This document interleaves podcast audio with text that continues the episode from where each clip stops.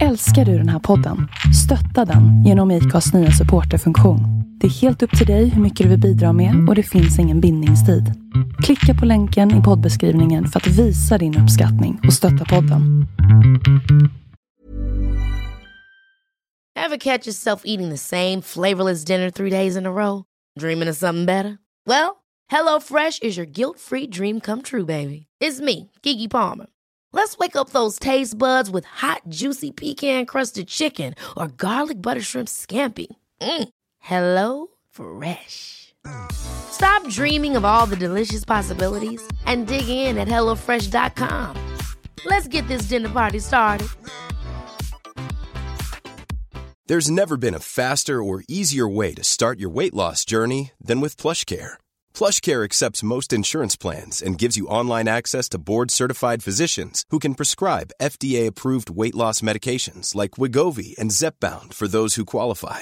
Take charge of your health and speak with a board-certified physician about a weight loss plan that's right for you. Get started today at plushcare.com slash weight loss. That's plushcare.com slash weight loss. plushcare.com slash weight loss.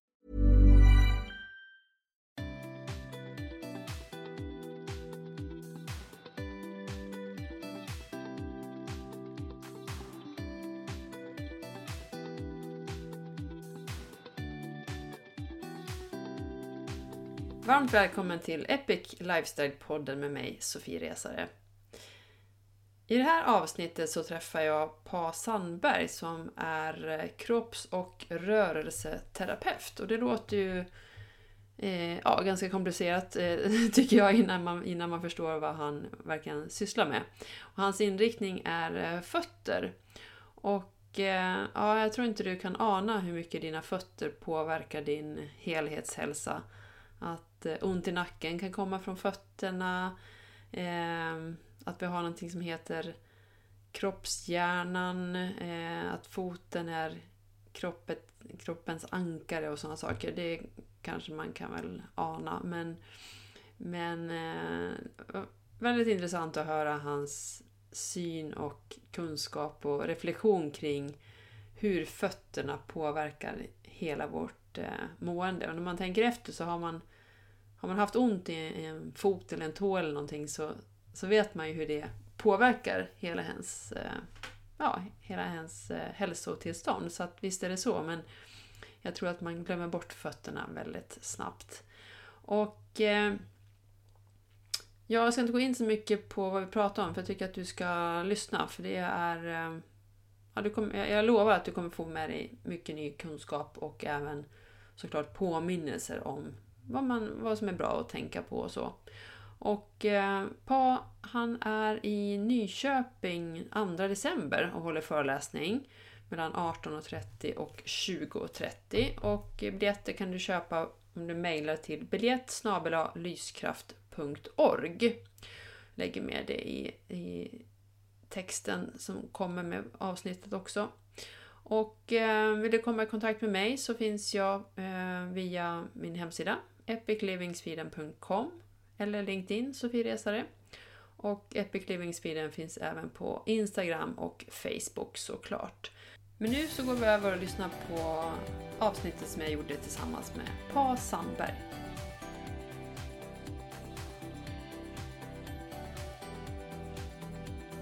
Hej Pa och varmt välkommen till Epic Lifestyle-podden. Vad roligt att Hej. ha dig med. Tack så mycket, kul att få vara här. Ja, vad kul. Pa Sandberg. Pa Sandberg, det är jag. Ja, det är du. och då måste jag börja med att fråga Pa. Mm. Det är ett ovanligt namn. Hur Det kommer det, ovanligt sig? namn. Ja. Ja, alltså hur det kommer sig vet jag faktiskt inte. Det är en ren eh, slump. Det är ett taget namn. Eh, men det är ganska länge sedan jag tog det. Jag hade inte en aning om då att det betyder det det betyder. Eh, pa på persiska betyder nämligen fot. Ah. Och du visste, inte, alltså, du visste inte det, men du, du tog ändå det namnet. Ja, så var det. Och nu jobbar du mycket med fötter. Och nu jobbar jag med fötter. Ja, det är väl ingen slump då, utan det är väl något från universum. Det var väl meningen. Ja, vilken Mm. grej. Nej, jag, jag, ja, jag var helt säker på att det var andra, andra vägen runt. Men, eh, ja. Ja. Så Fot Sandberg heter du. Fot Sandberg heter jag. Ja. och, eh, och hur började det sen med... Eh, för du är alltså kropps och rörelseterapeut med inriktning på fötter. Har jag fått Ja. det rätt? Mm. ja, Mm. helt riktigt. Och hur började det intresset? Alltså egentligen har det alltid funnits, dels har det alltid funnits rörelse i mitt liv. Jag har tränat mycket, har varit fysiskt aktiv, jag har varit ute mycket och mycket barfota. Eh, och någonstans i, i min barndom så kom jag i kontakt med zonterapi eh, och, och blev, tror jag, väldigt intresserad av det. Men det låg i bakgrunden, det är aldrig någonting jag har ägnat mig åt förrän i vuxen ålder. Eh, del nummer tre i den här starten var att jag fick problem med mina fötter. Mina stortår började krokna, jag fick artros i stortålederna och så vidare. Och eh, jag var inte nöjd med läkarnas dom om det där, att det där var ingenting att göra åt. Eh, det fanns en lösning och det var ilägg och nästa lösning var operation. Och jag tyckte att det här måste finnas andra sätt. Så att eh, jag hade ju utbildat mig till zonterapeut vid det laget och där fanns inte de här svaren heller. Utan det var en behandlingsform för att, så att säga, jobba med hela kroppen. Men svaren på gåtan om hur fötterna fungerar fanns inte där. Så jag fick ju börja leta själv. Och det har jag gjort med otaliga böcker och lite olika utbildningar och kurser. Eh, och genom att gå väldigt mycket barfota och känna efter hur fötterna faktiskt fungerar när man använder dem. Så där är Ja. jag idag. Mm. Ja, vad spännande. Ja, det är fascinerande det där med, eh, med sulor och fötter och känsel och, och sådär. Eh, För några år sedan så min dotter lånade ett par lite mer så minimalistiska löparskor som jag har. Och eh, men hon, eh, det blev liksom för stort steg. För att hon sa, jag känner ju varenda sten eller varenda Mm. kotte. Eller... Och jag hade inte tänkt på att, att det var så liksom, tydligt när man Nej. är van. Precis. Nu är inte jag lika långt gången som du är med, med det här barfota och så, men, men då blir det så här, aha, och hon kanske var tio år då. Mm. Och en tioåring, det är där jag tror den stora skillnaden ligger. En tioåring är, för det mesta i alla fall, inte lika fylld av stress, stress och kontroll som vad vi lite äldre är. Och när vi är stressade och försöker ha kontroll så blir vi också sämre på att känna efter. Mm. Så det hon gör är att hon fortfarande känner efter. Och det är ju i väldigt stor utsträckning det jag jobbar med och det är det jag har skrivit en bok om. Eh, att känna efter, att använda fötterna för att känna efter. På samma sätt som vi använder våra händer för att känna efter. Mm. Ja, det sitter otroligt mycket i, i fötterna. Som Ja, man kan bli varse om. Man, eh, det vet jag själv. Tänk, eh, som inte reflekterat över att jag hade liksom ont eller stela fötter eller någonting.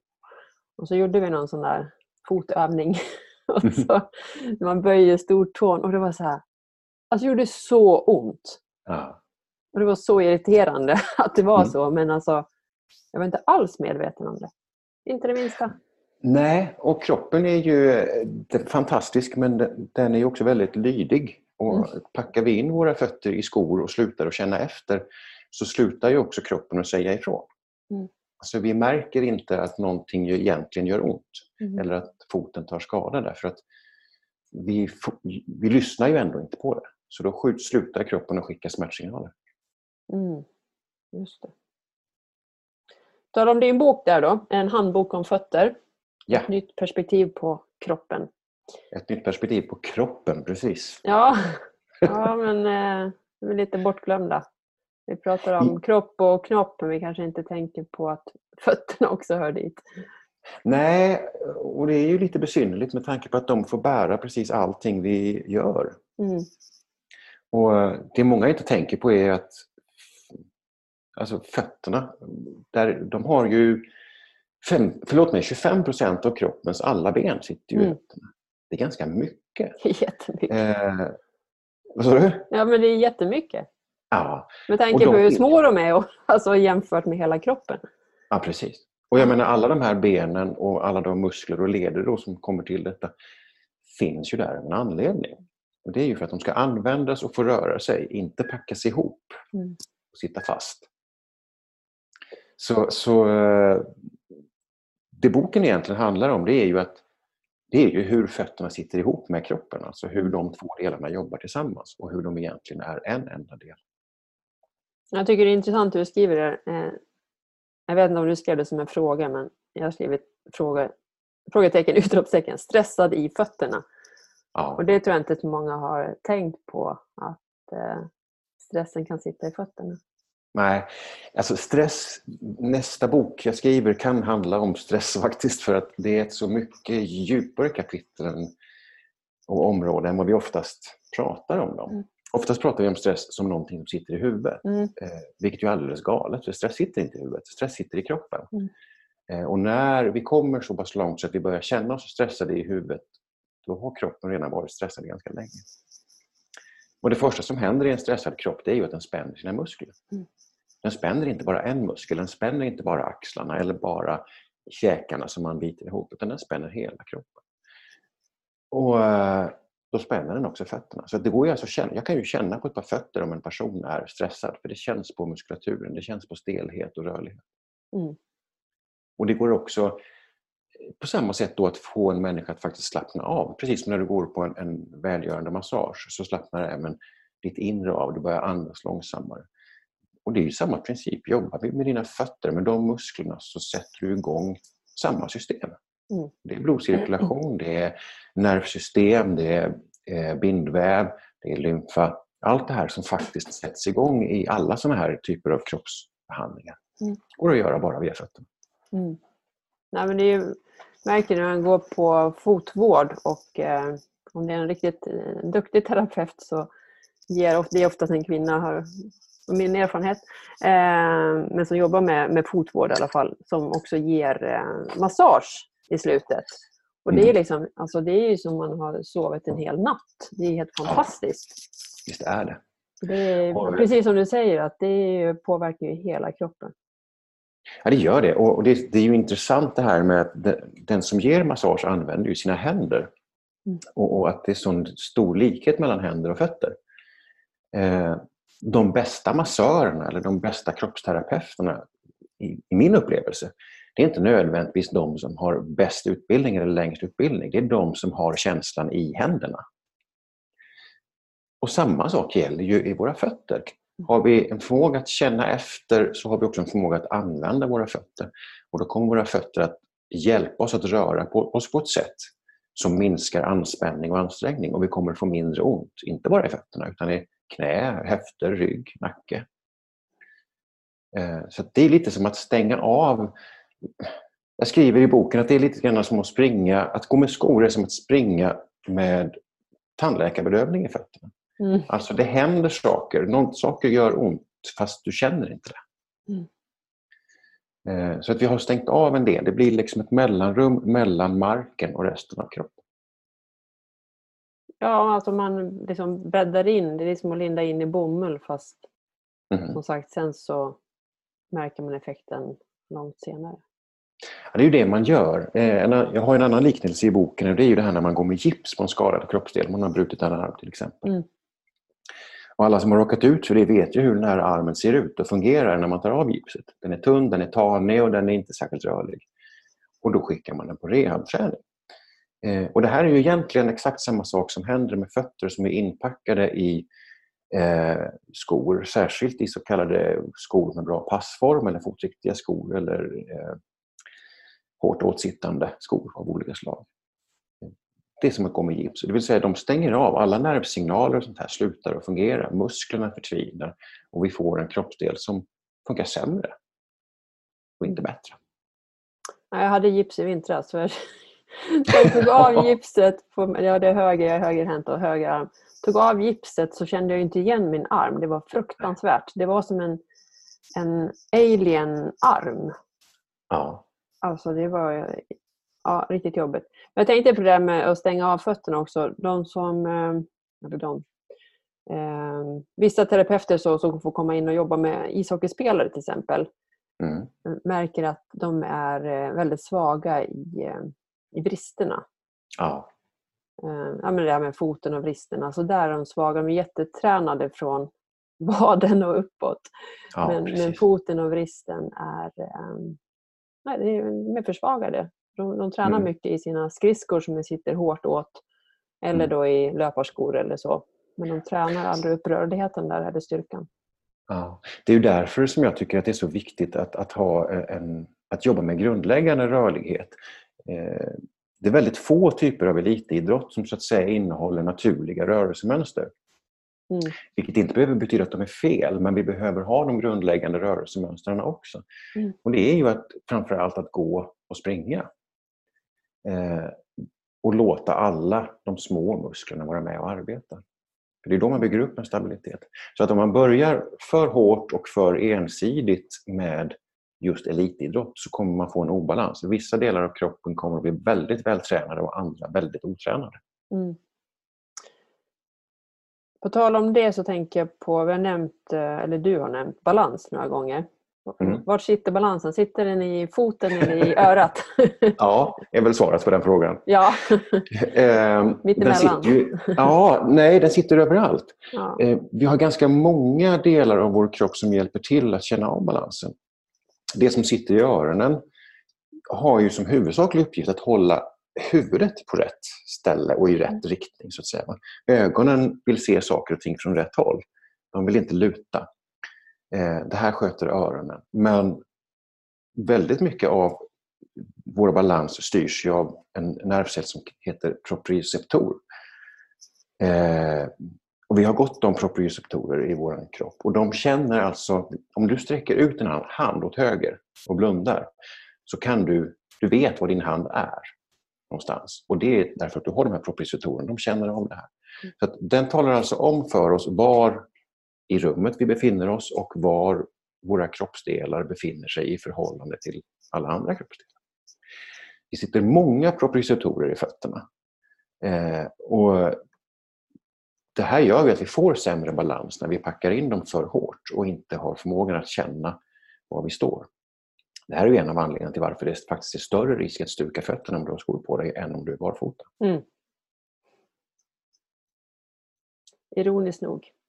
Ja, precis. Och, och på tal om stuka foten så skriver jag också om att eh, en gammal skada kan ligga kvar som ett eh, minne i, i kroppshjärnan. Ja. Och, och, kroppshjärnan, förklara vad du menar med kroppshjärnan. Vi- Kroppshjärnan är ju ett sätt att sätta ihop kroppen och hjärnan. Vi delar ju väldigt ofta upp det här. Vi pratar om vår hjärna som tänker och är smart och styr allting och så en kropp som ska ha- haka på. Och Det är inte sant. Eh, vi funkar rent biologiskt precis tvärtom. Eh, hjärnan, våran hjärna är inte våran chef, som en del hävdar. Den är våran betjänt. För att dess grundläggande funktion är att hjälpa oss att röra oss. Att ta oss fram, att plocka saker. Den eh, tänkande förmågan vi har fått, den är, det är ju för att vi ska kunna röra oss kreativt, plocka mat på ett smidigare sätt och så vidare. Där har vi fått den. Eh, men det är också som så här att en hjärna som bara tänker ut saker, den är full- fullständigt värdelös. Mm. Därför att den kan inte förstå någonting. Det är ju därför vi under vår uppväxt känner på allting, smakar på allting. Det är ett sätt att använda alla våra sinnen. Det skapar en förståelse för hjärnan.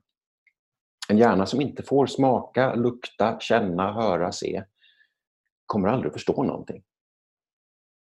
Eh, vi kan det är ungefär som att eh, lära sig multiplikationstabellen utan att förstå den. Jag kan lära mig multiplikationstabellen, jag vill säga jag kan rabbla den ungefär som jag kan rabbla nationalsången. Men jag behöver nödvändigtvis inte förstå vad det betyder.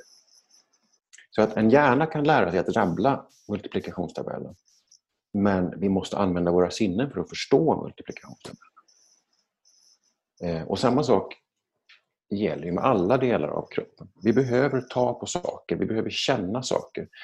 Eh, när jag lyfter min penna med min hand så känner min hand att det här är en penna och så skickar den de signalerna till hjärnan och hjärnan kan då skicka tillbaka motoriska signaler för att förklara för handen vad den ska göra.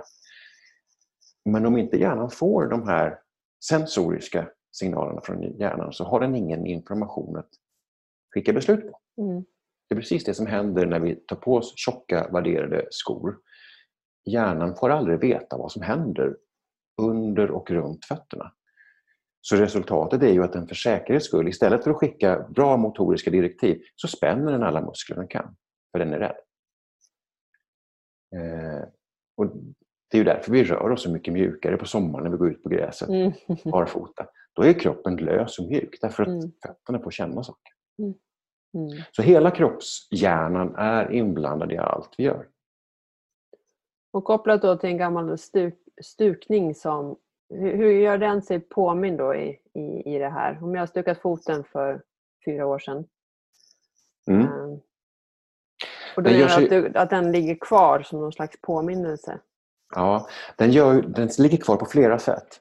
Eh, dels så har du det här muskelminnet som du pratar om. Alltså, eh, jag måste lära tillbaka min fot att röra sig som den gjorde innan. Mm. Därför att när min fot är nystukad, det vill säga den gör ont, jag kan inte riktigt stödja på den, så skapar kroppen eh, kompensatoriska rörelsemönster.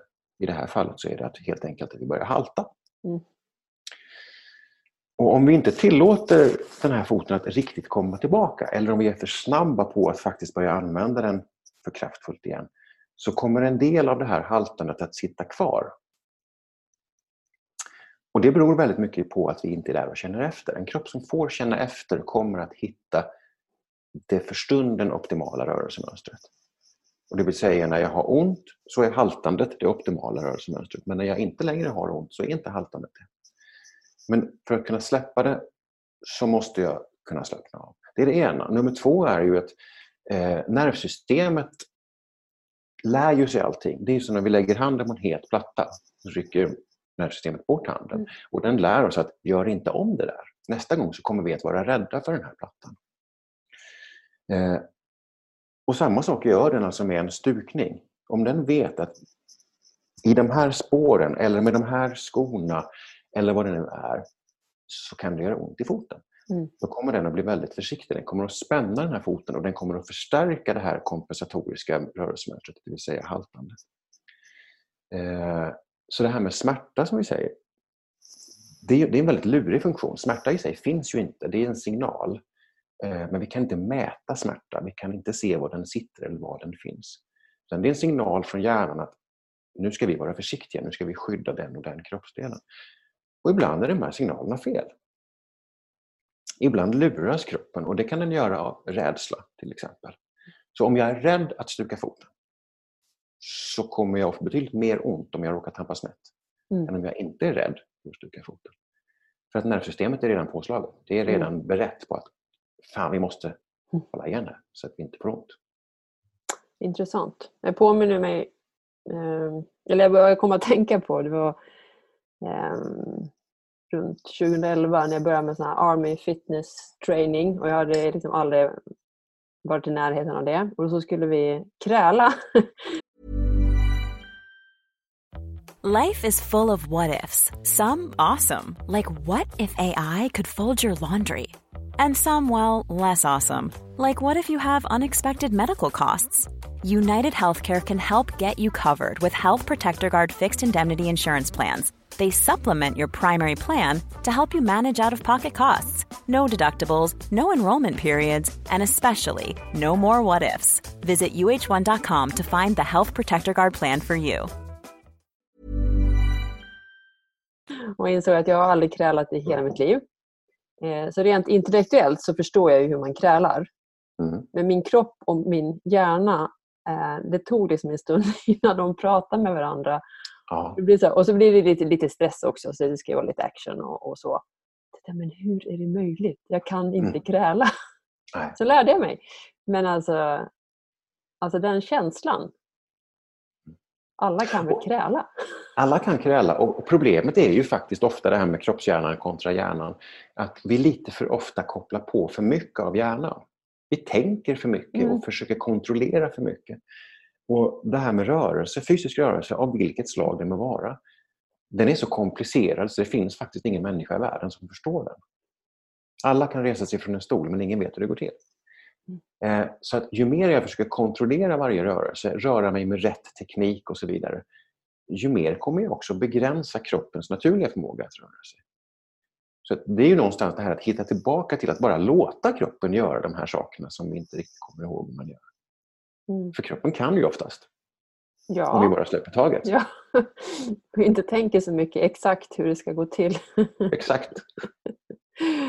och eh, koppla ihop det lite grann med en annan eh, rubrik eller säga, som du har med i boken. Jag tycker var lite rolig. Hur bra vill du gå? Hur bra vill du må? Mm. Den är rolig. Ja, ibland så blir det lite finurligt. Ja. Eh, och det sitter ju ihop med just det här att Ja. ju mer jag tar i för att gå på ett bra sätt, eh, ju mer kommer jag också att spänna mig. Mm. Eh, ju mer jag tillåter min kropp att röra sig på det sätt den är byggd för, desto bättre kommer den ju att må. Vi har ju vissa uttryck, vi har vissa så att säga, nischer när det kommer till hälsa och träning och nästan alla bygger ju på att vi ska bita ihop och vi ska ta i så mycket som möjligt. Göra mer av någonting ska lösa våra problem. Och ibland är det ju faktiskt precis tvärtom. Mm. Vi behöver göra mindre för att må bra. Och om vi tänker oss att eh, vi säger ju ofta att det är bra att gå fort, vi ska ha raska promenader och powerwalka till exempel.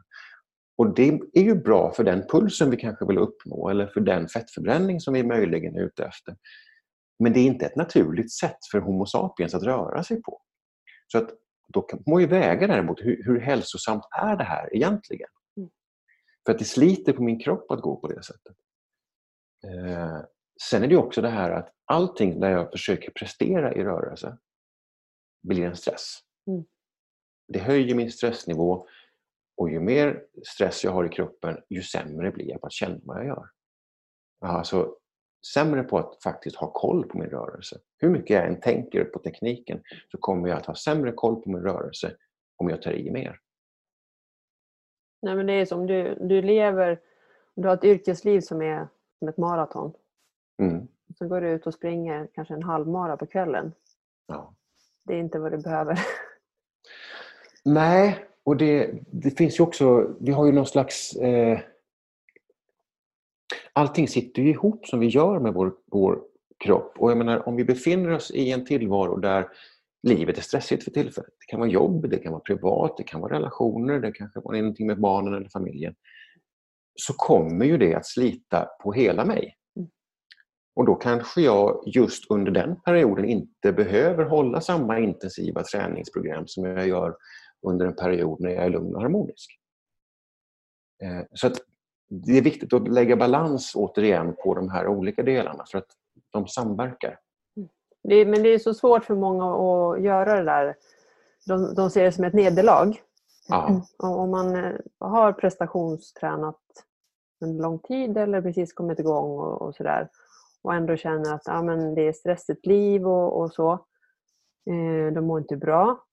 Men de vill inte göra avkall på den prestationsträningen för då, då, då lägger man ner. Men jag rekommenderar då, ja, precis som du är inne på, att jag kallar då work-in. Att man, jobbar, man kan jobba med rörelser, det kan vara qigong eller ja, andra Ja. övningar och sådär. Så att man jobbar liksom med det inre, att få igång energierna på ett annat sätt. Ja, prestationsträningen är ju, är ju forcerad och den är ju fantastisk när man är eh, redo för det. Det är inte alltid ja man är det, det.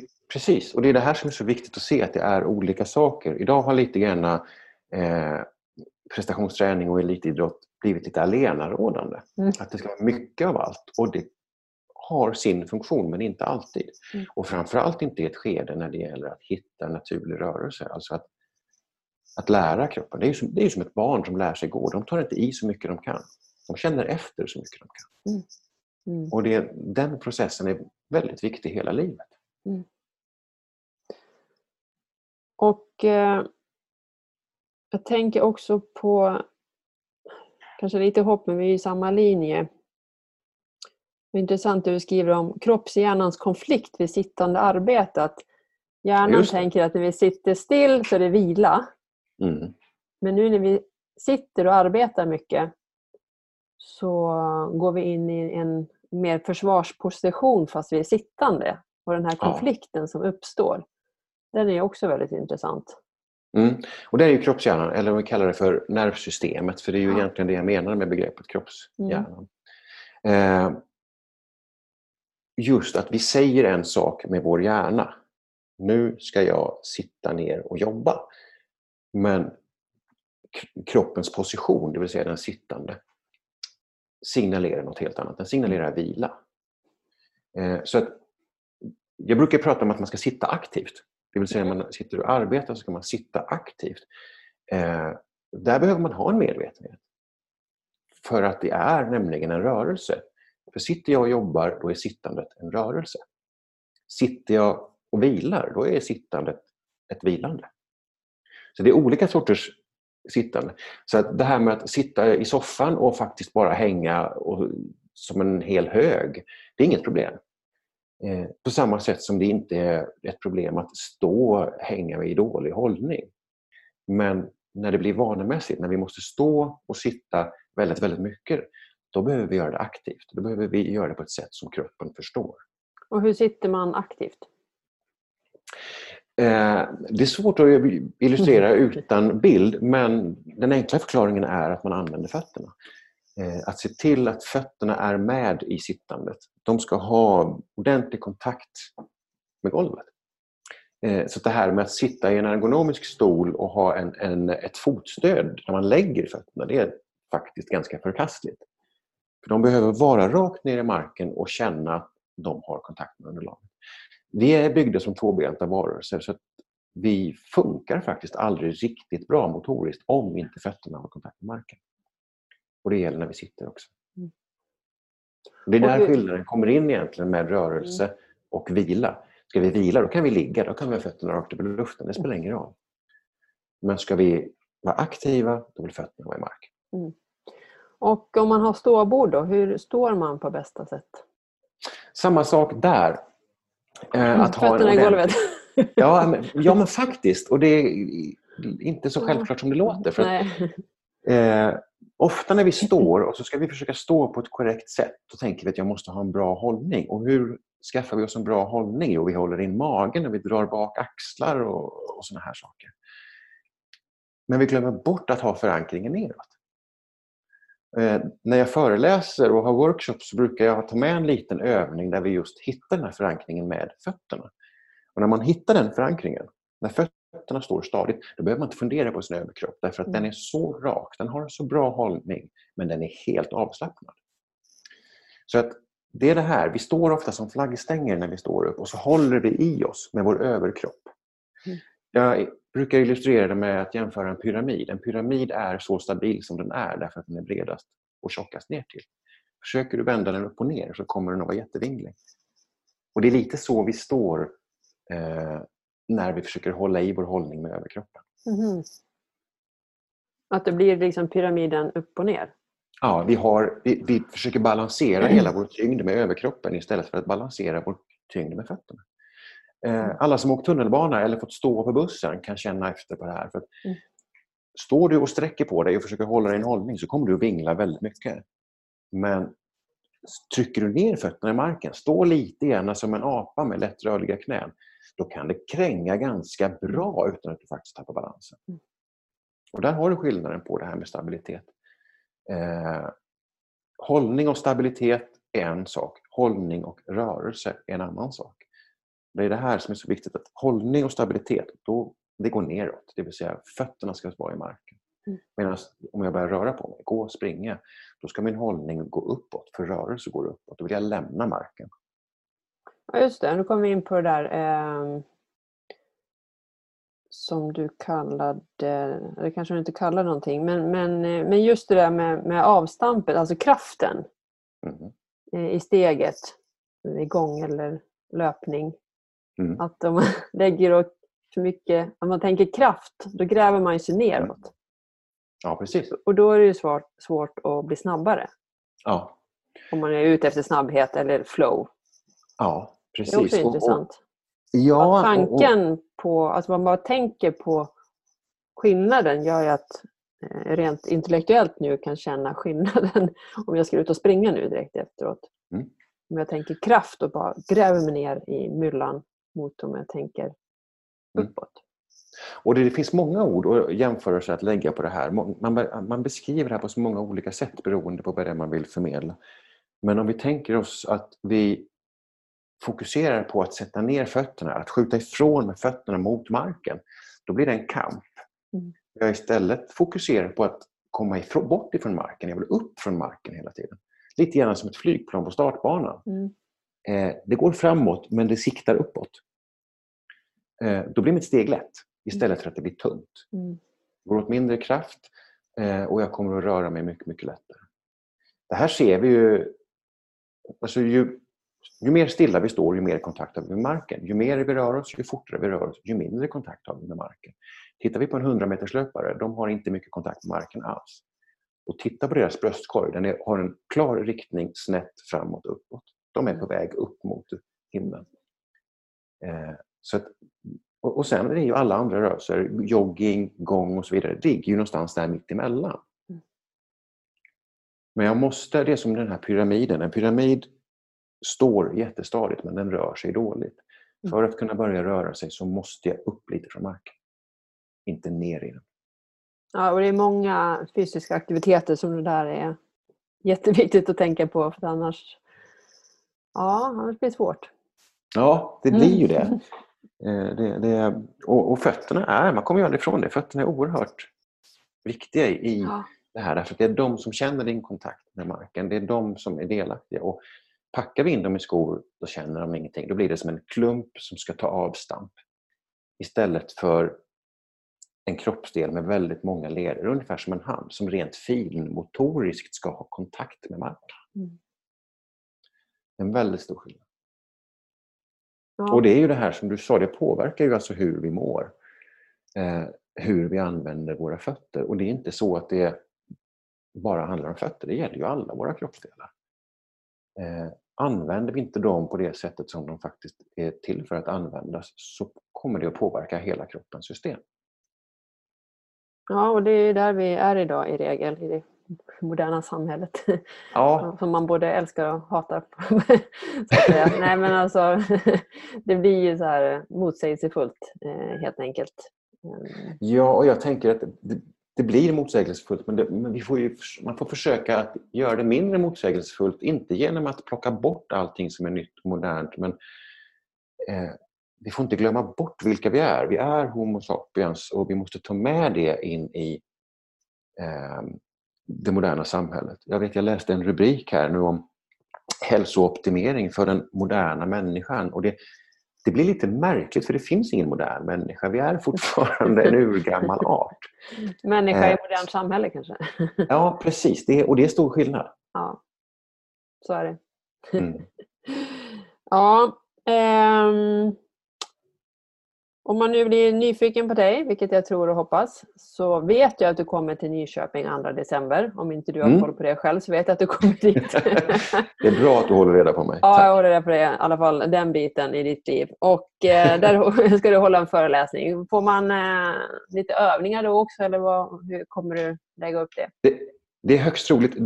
Jag varierar det lite grann beroende på hur det ser ut, alltså vad det är för lokal och om det är sittande publik. eller så här. Mm. Det, det, men lite grann rörelse försöker jag alltid få med. Som jag sa, det här att, att känna kontakten med marken, att känna skillnaden, att ha balansen neråt eller uppåt, att hålla hållningen neråt eller uppåt.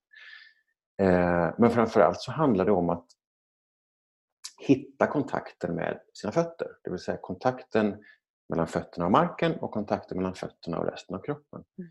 Just för att allting som händer i fötterna händer i resten av kroppen. På samma sätt som det omvända, att allting som händer i kroppen händer i fötterna. Och Det ska vi illustrera på lite olika sätt så att man faktiskt blir medveten om vad det är som händer när vi rör oss på det ena eller andra sättet. Jättebra. Det tänker jag prata om där. Ja, spännande. Och mycket mer tänker jag. att eh, Ja, Du har ju mycket på ditt register. Eh, och eh, om man vill besöka dig för en behandling, komma i kontakt med dig, var hittar man dig?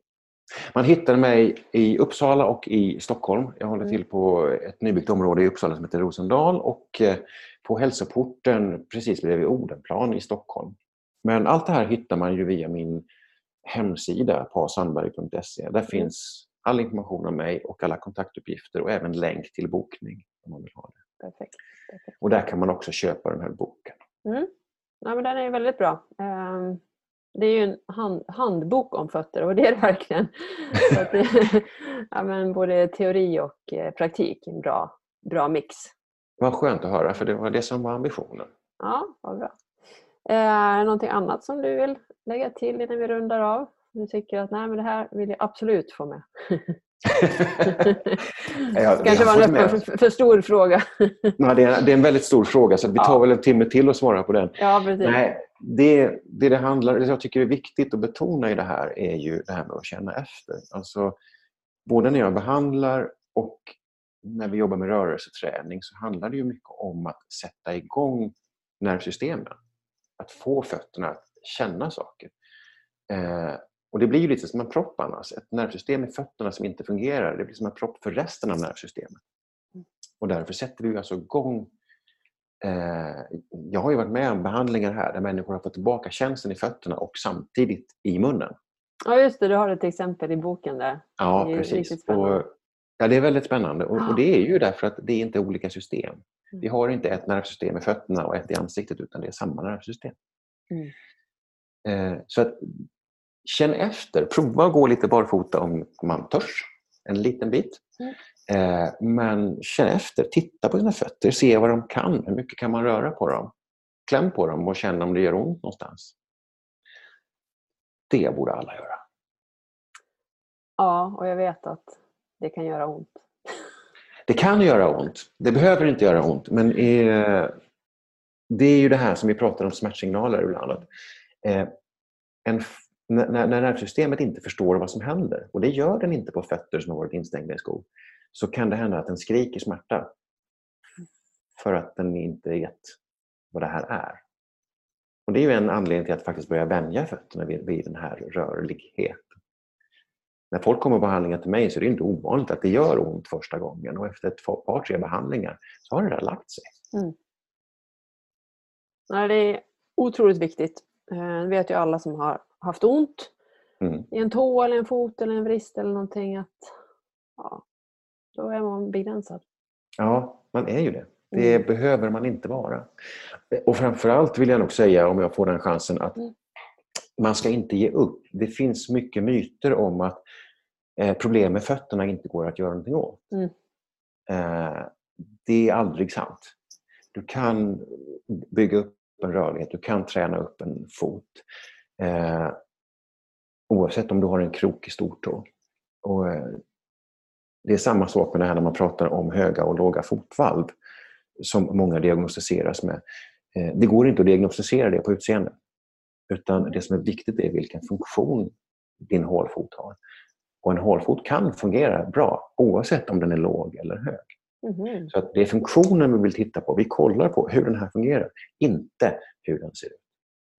Ja, du ser. Mhm. Jaha. Det är som vanligt inte utseendet som är det viktigaste. Nej, vad skönt. ja, men det är en riktigt spännande värld. Och eh, ja, det är tänkvärt. Mm. Eh, Jag rekommenderar alla som får möjlighet att eh, gå och lyssna på dig och läsa mer på din hemsida, köpa boken, Mm. ta kontakt. Vad roligt. Jag hoppas det kommer många till Nyköping. Det ska bli roligt att komma dit. Ja. Men eh, jag tackar dig så jättemycket för idag. Tack så mycket själv. Och så får du fortsätta att hjälpa människor. Jag ska, hela dagen ska jag hålla på med det. Underbart. Tack så mycket. Tusen tack. Stort tack för att du har eh, lyssnat idag. Det betyder jättemycket för mig och för mina gäster. Och eh, om du uppskattar podden så gå gärna in i din podcaster-app och lägg en recension. Det, det hjälper podden att eh, hitta till nya lyssnare, så att, eh, gör gärna det. Med det sagt så önskar jag dig en riktigt epic vecka.